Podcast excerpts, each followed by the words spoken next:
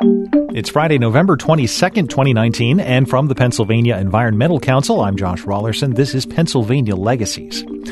When communities make decisions about creating public infrastructure and amenities, there are, of course, many angles to consider, many questions to ask. Inevitably, a lot of these questions are abstract, subjective, or aesthetic in nature. What should our town or our neighborhood look like and feel like? How does our built environment reflect our history or maybe our regional identity? What are our values as a community? How do those find expression in our civic life? Ultimately, how do we want to spend our time? What's our idea of fun? And these are all important things for any community to consider when it's making decisions about how to spend its money. But of course, when it's time to write that check for better or worse, these decisions usually come down to much more concrete, practical, and somewhat less romantic considerations, namely, how much money are we going to spend? What are we going to spend it on? And at the end of the day, how do we make sure we're getting the best bang for our buck? Well, the fascinating thing about trail projects, unlike many such expenditures, is that while they obviously provide satisfying answers to that first set of questions, those lofty questions about values, they also address the second set of nuts and bolts financial questions in ways that are substantive and even compelling at times. As it turns out, investing in trails pays off in ways that actually go far beyond simply prettier neighborhoods and happier neighbors. You don't have to take my word for that. You can see the evidence for yourself easily by checking out any number of studies and reports that link trail development with direct economic activity, as well as public health, transportation, safety and efficiency, environmental impacts, and countless other readily quantifiable metrics. Today, we're going to dive into one such analysis, focusing on a set of projects that's near and dear to our hearts here at PEC. That would be the East Coast Greenway, which we support by way of our involvement in Philadelphia's Circuit Trails Coalition. Now, the Greenway itself, as we'll hear, covers a vast expanse of the eastern seaboard. But the research we're exploring on this episode is confined to one particular area along the route through New Jersey, Pennsylvania, and Delaware, where we do a lot of work, obviously.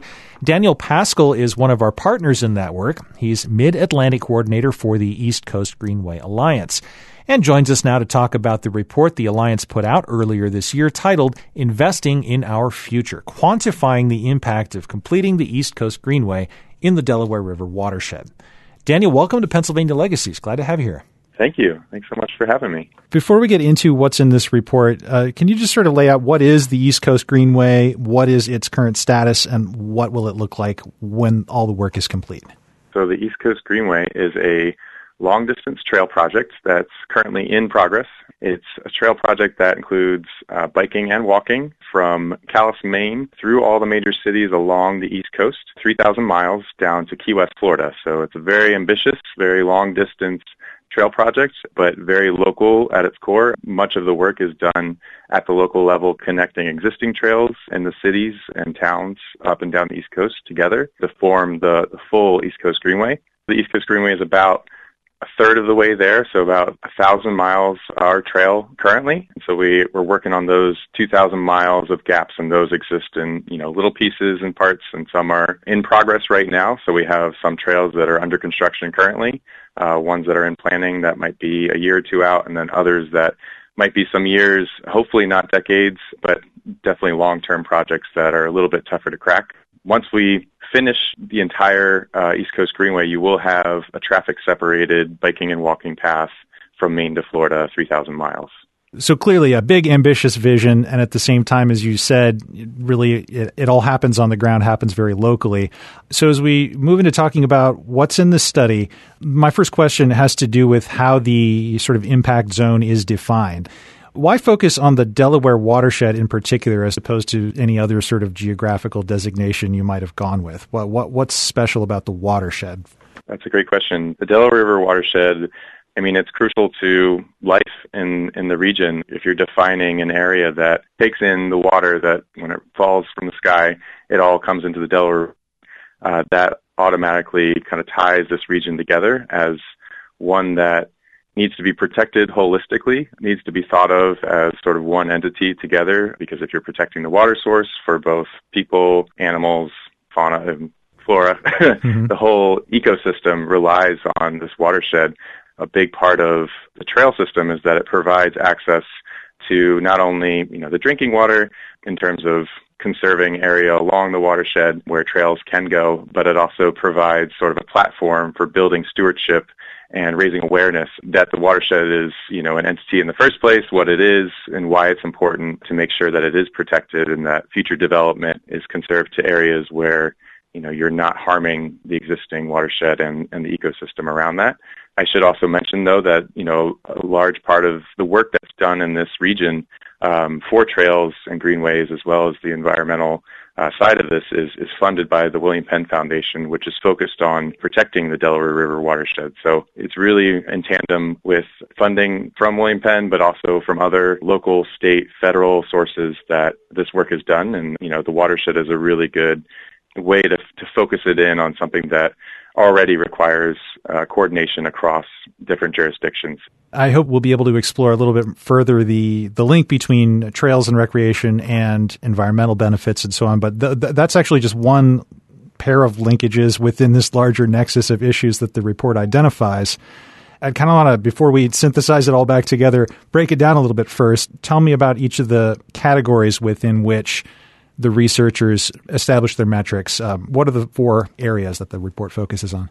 Sure. The breakdown really was to look at the different benefits of completing the East Coast Greenway, and you know you can kind of extrapolate out that type of benefit into so many different ways. So this is not to say that these are the only ones. For sure, we try to incorporate you know other benefits within each of these categories. So there's definitely overlap between them. Starting out and you know going from front to back of the report, we were looking at uh, really transportation and safety benefits first. So what trails provide in terms of a safe, accessible, and very affordable, you know, trails are, are free to use for the public way to get around from point A to point B, whether that's going to work or if that's going to, you know, pick up the groceries, take kids to school, uh, any trips that need to be taken on in the region. The next category would be economic benefits. So looking at how this can really, you know, invest in people that are already living in these areas that might be disconnected from economic opportunities, bringing in again that safe, accessible transportation network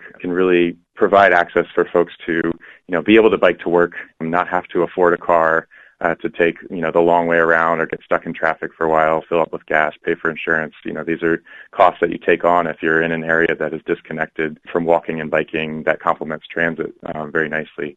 Part of that also the economic benefits looks at property values. So if you have a property that's near a trail, that property value will increase as well as bringing in tourism benefits of making this a place that's attractive for folks to come and visit, you know, on their way through the region or as a destination itself.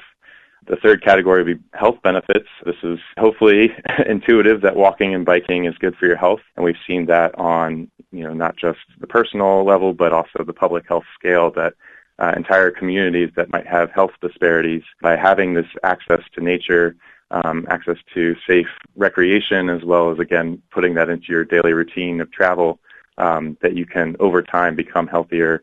And then finally, the environmental benefits. So looking at what does it mean to provide basically a, conserved corridor of green space along, you know, a very industrial or post-industrial landscape, looking at the habitat uh, benefits, you know, preserving that habitat, uh, allowing that to function, you know, as it once did, maybe bringing that back, restoring the ecology there, as well as sequestering carbon.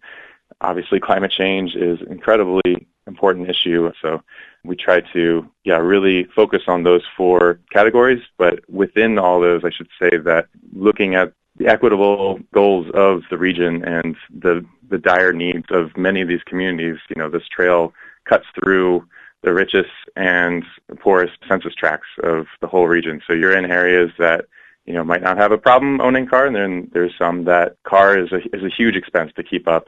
And then you also have disparities in each of those with health, with access to green space, with economic mobility. Those are ones that we're trying to identify within each of those categories. I'm glad you brought that up because that, I mean, that's clearly a theme that runs through this entire report. When you're talking about things like the economic development angle and property values in particular seem to be a double-edged sword in, the, in that respect. So there's a lot of attention given to you know how do you ensure that these various positive desirable impacts actually benefit you know, not just in some abstract sense, the local economy or whatever, but the people that live in these neighborhoods. How do you make sure that they're involved in the process and, and committed to it and, and have buy-in? Can you provide a little bit more detail about the sort of the demographic profile of this uh, the area that's under study? Who actually lives there? It really stood out to me. This is not the the usual uh, sort of lycra crowd that comes to mind when you're thinking of trails.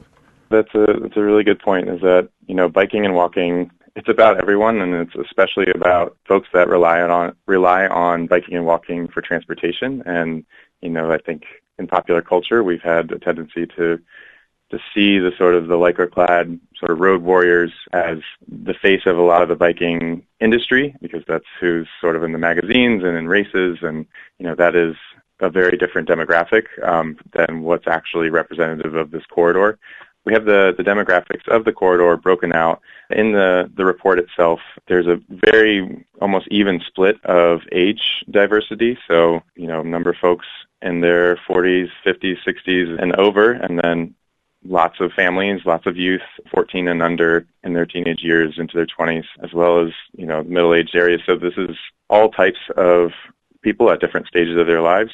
Less than 50% is white almost a third are black or African American. We have you know a number of other categories that are represented: Asian, Hispanic or Latino, mixed race, and other race. That's over half is non-white.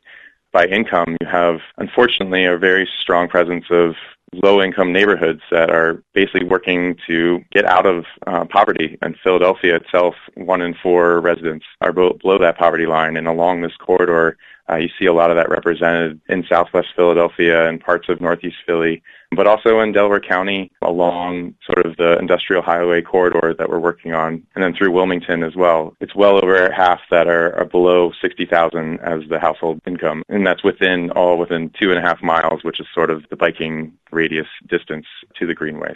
This is a corridor that has a lot of needs, and we're, we're trying to identify the benefits that can meet those needs but like you said, that requires that they have to be at the table, the folks with the need to be able to dictate that to planners because, you know, local residents have the expertise.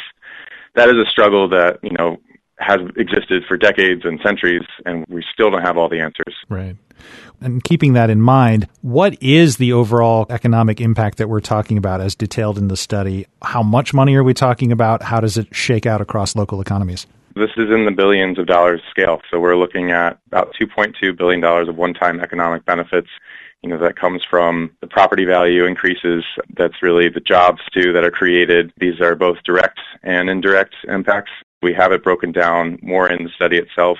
Um, and I should mention that eConsult and NV5, those are the two companies that basically worked on this report. And so if there are, you know, further questions we do have on each of those pages, how was this calculated? Because I know that can get into the nitty gritty. But, um, you know, we're looking at millions of dollars to build these projects, but billions of dollars basically in return. It's a huge payback, and we've seen that time and again with ones that have already been completed, both in this region and on the rest of the Greenway itself.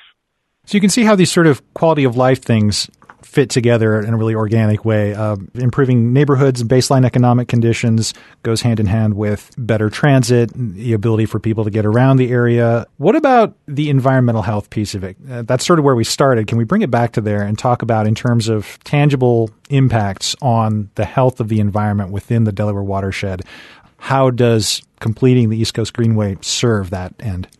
Yeah, that's really at the core of this. I think you can intuitively see it even just from looking at past photos of what these areas looked like before investment went in for the Greenway and for, you know, Schuylkill River Trail down in Center City.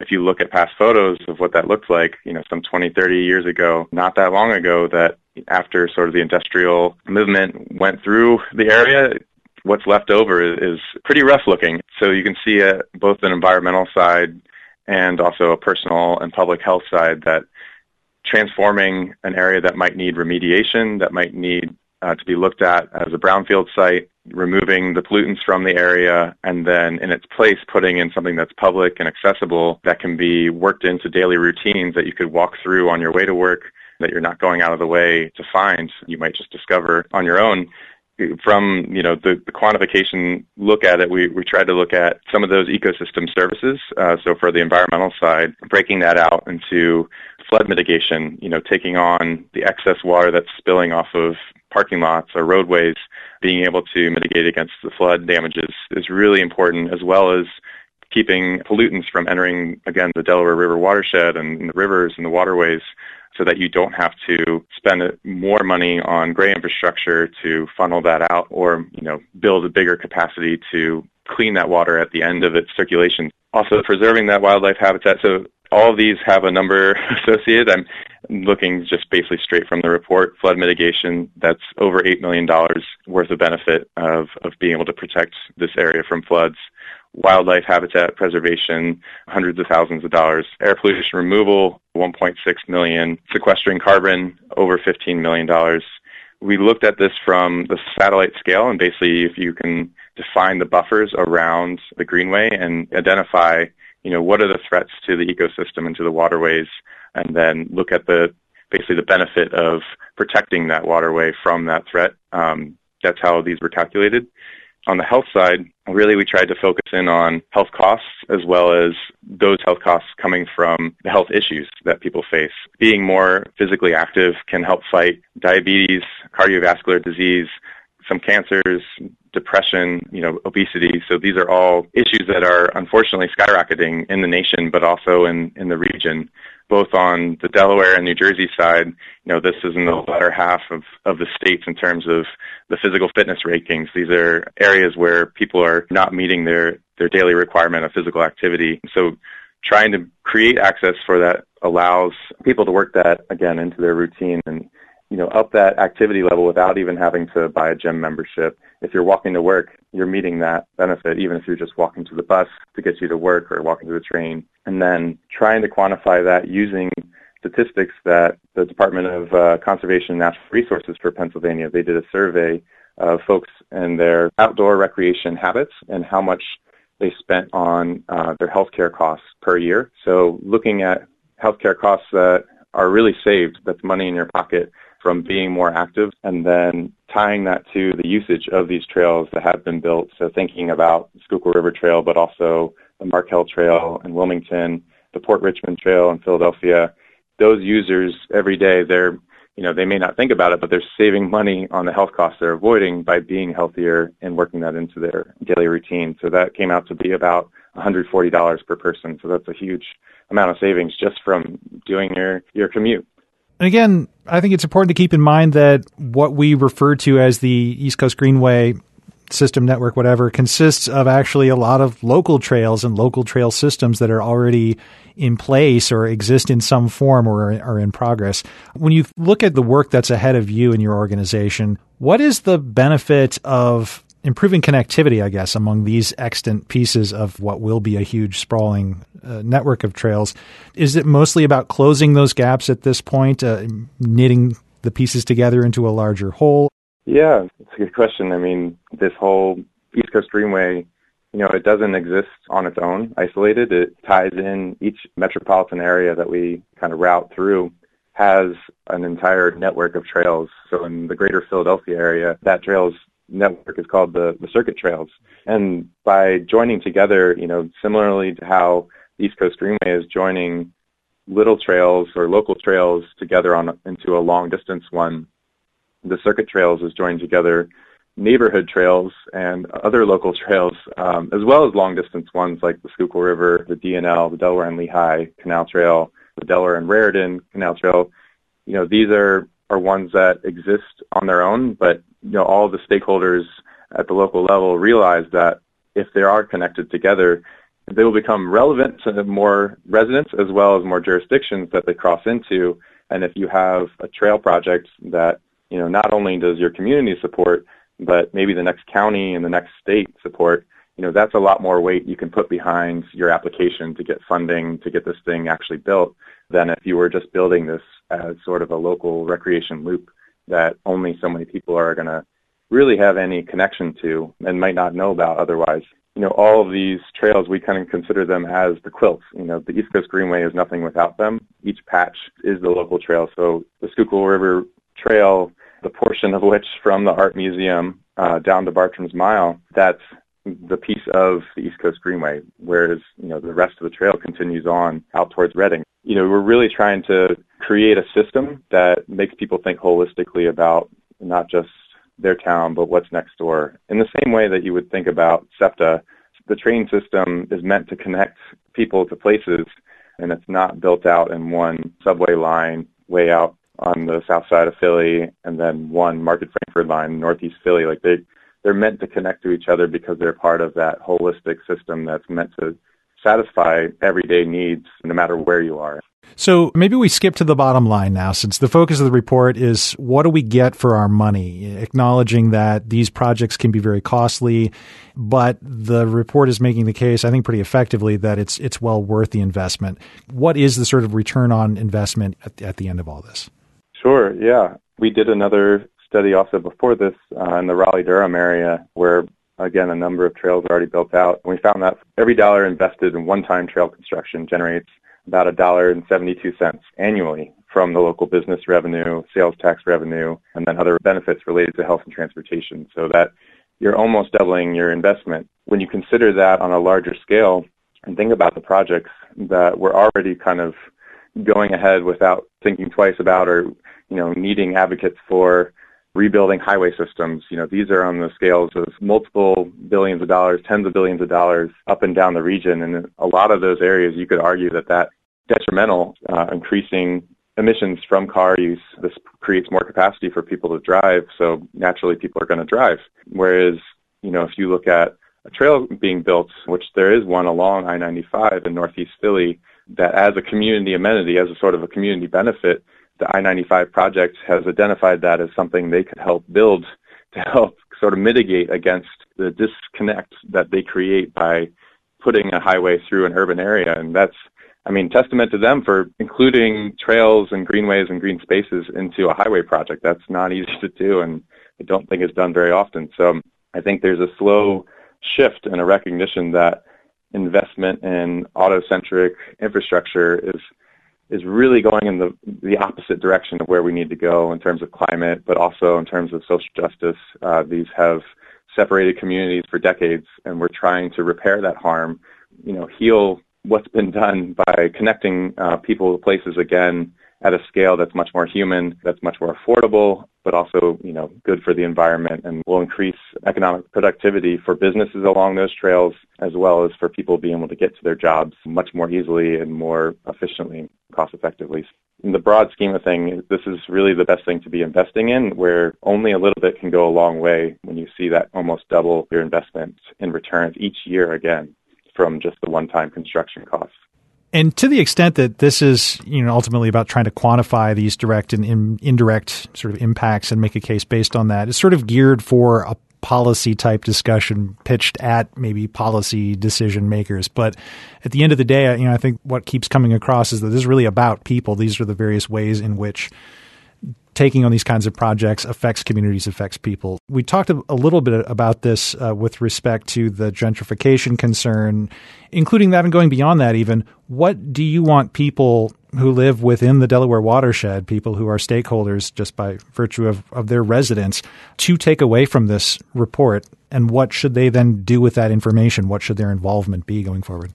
Hopefully, they, they read through it, identify how it relates to their community, how it might relate to areas that they, they currently feel disconnected from, and think about what else is out there. Is it a distance that would be bikeable or would be, you know, walk friendly if there was a safe way to get there? And then if you're advocating for that, that connection, you know, I want to get to school. You know, I want to be able to walk to school. I'm tired of driving, having to fight traffic, you know, pay for parking, pay for just keeping up my car. I want an actual accessible way to do that. Uh, a trail, you know, may be the way to do that, or maybe a trail to, again, a train stop or a bus stop. You know, we want it to be a full system that's fully integrated. You can use the studies that, to show the powers that be, you know, folks that are on local community boards, county commissions, at the regional level, at the state level, that there are real facts and figures showing the return on investment, that this is not only going to create that access, but it will lift up communities. And again, outlining that this has to be done with the community at the table. That's easier said than done, of course. We have a number of partners that we're working with at the Circuit Trails Coalition at the regional level trying to figure out where can we support those needs, you know, whether that's those are there's certain health issues that are really at the forefront or affordable housing, you know, is is an issue here. You know, maybe that's something that trail planners don't think about right at first, but if it's an area that is prone to gentrification, that needs to be on that agenda when you're talking about trails. You need to have someone in there who can bring in that expertise. How do we get land to be owned by the community, you know, create that uh, ownership before the trail goes in, before projects start happening, so that you can preserve affordability, so that when that access finally does get built, they're not kicked out and they're not able to use it. Like that would be the worst, the worst outcome for this. So inclusionary trail planning is something that Pennsylvania Environmental Council has looked at directly. Uh, there was actually one of these podcasts earlier in which I think you talked to Julia Raskin, who's also with New Jersey Conservation Foundation, doing that work for PEC to identify where has this work been done, um, shown signs of success, shown a more deliberate approach, partners that have taken that on, not just in Philly, but you know, in Delaware and DC and other parts of the country because this is this is a problem everywhere. As people get priced out of increasingly more expensive metro areas we need to combat that by providing amenities that are affordable. Trails themselves are free to use. They should be free and they should never you know you should never charge anyone. They're not told you know because this is a benefit and that's a way to combat transportation costs among all the many other costs that we show you know this is combating and the benefits that it brings very well said, and I think a great place to wrap up this conversation. Daniel Pascal from the East Coast Greenway, thank you so much for your time today. Thanks so much for having me. It's great.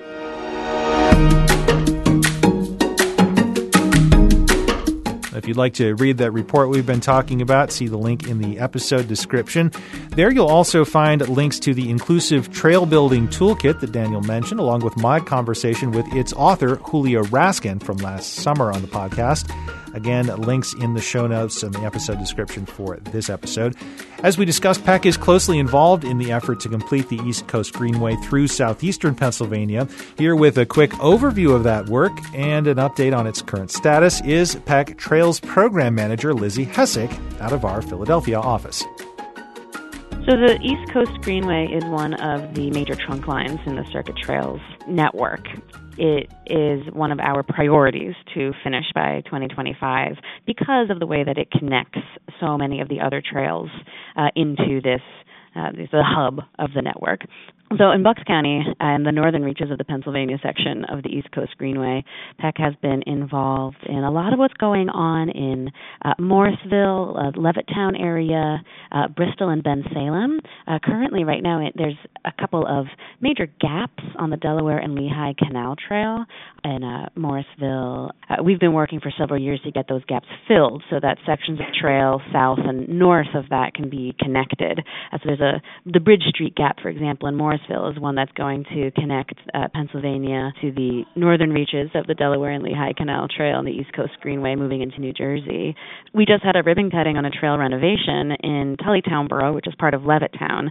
So here the trail was already in existence, but it needed to get some updates so that it would be safer. We put in some safety signage, uh, redid the gravel on the trail so that people were more aware of of uh, cyclists and pedestrians using it. Um, further down, we're trying to build a trail in an area of really interesting wetlands in a way that would not hurt the wetlands and give people access to this really special natural area in between Bensalem and Bristol Township. As we move into Philadelphia, uh, Northeast Philadelphia is, um, again, much like these areas in Bucks County that we were talking about, a former and to a large extent current industrial neighborhood. And we're seeing the East Coast Greenway follow the Delaware River in a way that can really tie residential communities back to the, the riverfront that they've been cut off from because of industrial development over the past hundred years or so. These are really important connections from uh, where people are living to where people you know will now be able to play, so to speak. One of the best parts of the East Coast Greenway in Philadelphia is when you pass in front of the active Dietz and Watson's meat processing plant. It's right next to the trail, and so as you are coming down this lovely wide trail with beautiful views of the Delaware River and the the birds are circling and the natural uh, native grasses are you know at your feet, you have this wafting odor of bacon all around you, and it is one of the loveliest parts of the trail, in my opinion.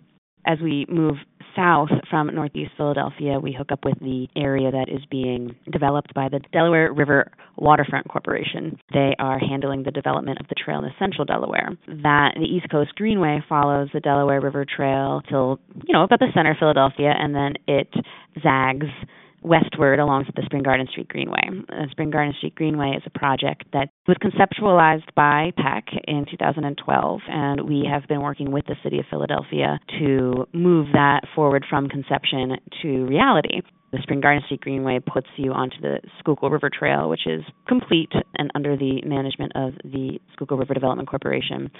I should say it's complete down to the Schuylkill River Boardwalk and um, elements of the trail that lead to a swing bridge. In all trail development, you have these little pieces that get done little by little. So the Schuylkill River Trail hits a swing bridge that will be open next year, I believe, and that leads you into Bartram's Garden. Now we're in southwest Philadelphia. The trail in Bartram's Garden will lead you to the 58th Street Greenway, which is a trail that uses the sidewalk and, and road network in southwest Philadelphia. It connects neighborhoods to Bartram's Garden and also to the Heinz Refuge, which is an amazing wildlife refuge right in Philadelphia. Um, so the 58th Street Greenway is a project that PEC is really proud of uh, because of the amount of community input that went into creating this amenity. And then moving into the Heinz Refuge, which is just a totally different environmental experience compared to everything that we've seen on the East Coast Greenway so far in this narrative. You know, you can see wild turkeys and wild boars and incredible bird life. It's a a wonderful and sort of hidden gem along the East Coast Greenway. So after you leave Philadelphia, you move past um, our airport area. Delaware County is a area where you get really close to the river in in some areas. PEC is working with Delaware County to figure out the best way to move from Tinicum Township, where there is already a very beautiful trail um, in place, to uh, Chester City.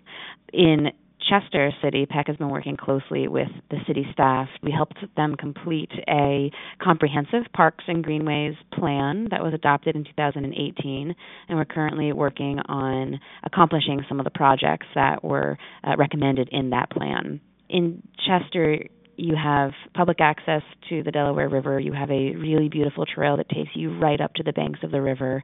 It's a really peaceful and relaxing experience. And then when you come off the Riverwalk, you end up going farther south into Trainer and Marcus Hook, where a series of bike lanes takes you down a you know very stereotypical and quaint American downtown and leads you into Delaware. So we are actively involved in trying to get this trail in place to make all of these areas safer, more interesting for local people to connect to their natural resources and for people coming from right Key West and Maine to meet up in Chester, Pennsylvania and see how beautiful this area is. Lizzie Hessek, part of PEC's Trails team based in Philadelphia, working with the Circuit Trails Coalition and the East Coast Greenway Alliance, among other great partners, to create a fully trail connected city and surrounding region. You can learn more about those efforts and others in the outdoor recreation space, both in Greater Philly and across the Commonwealth, on our website at pecpa.org. You can connect with us at facebook.com slash Pennsylvania Environmental Council or follow us on Twitter at PECPA. Don't forget to rate and review Pennsylvania Legacies on Apple Podcasts or wherever you listen, whether that's Spotify, Stitcher, SoundCloud, Google Play. We're in all of those places, as well as uh, pretty much any mobile podcast app out there by way of our RSS feed. Uh, however, you tune into the show, we'd appreciate your help growing the audience and helping to get the word out. I'm Josh Raulerson. I'll be back with another episode in December. Until then, have a great Thanksgiving, and as always, thanks for listening.